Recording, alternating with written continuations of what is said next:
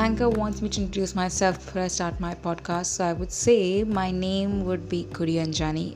Rather, not revealing my real name because let it be something an open conversation to talk about and for you to learn more about me and uh, in between the podcast so you have to tune in as well my podcast would basically be about my decisions in my life and the challenges I come across. So, we are very much inspired by other people, and sometimes we get lessons from other people's mistakes as well. So, my life is most random, I believe, and it's kind of funny as well. So, giving you anecdotes of my funniest day or memories and a lot more about it. So, keep tuning in and uh, let's see you soon.